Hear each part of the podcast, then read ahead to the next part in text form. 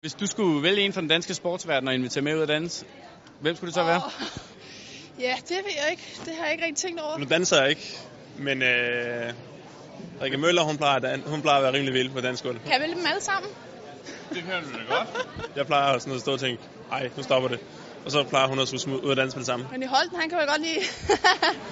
Ja, det er godt bud. Vil Ja. du skrive øh, René øh, ja, ind i? det kan jeg godt. Vi vil da ja. gerne med nogen, der har vundet. Vil vi danse med?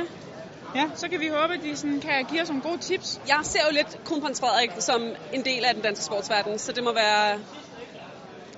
Det må være Frederik. Fred, Frededrengen. Vi skal da have en sving om René.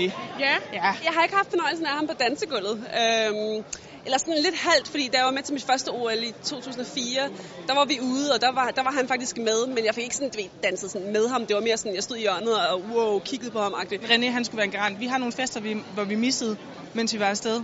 Så han kunne godt skylde på en måde. Der går rygter om, at du er en af de mest aktive på dansegulvet. Ja, og men altså, I skulle se mig på det danske gulv. Ej. Jeg skriver øhm, en hemmelig. Hov, oh, hvem har skrevet René? Det er Anne og Lærke. Det er René Holten Poulsen, der har været forbi og tænkt, at øh, Rikke Møller, hun er i hvert fald nok den bedste at danse med.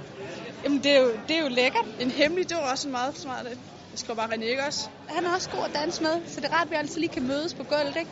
Lige sige, hey, det, det er sgu lækkert. Det har været et lækkert år. Tillykke med alle medaljerne, ikke?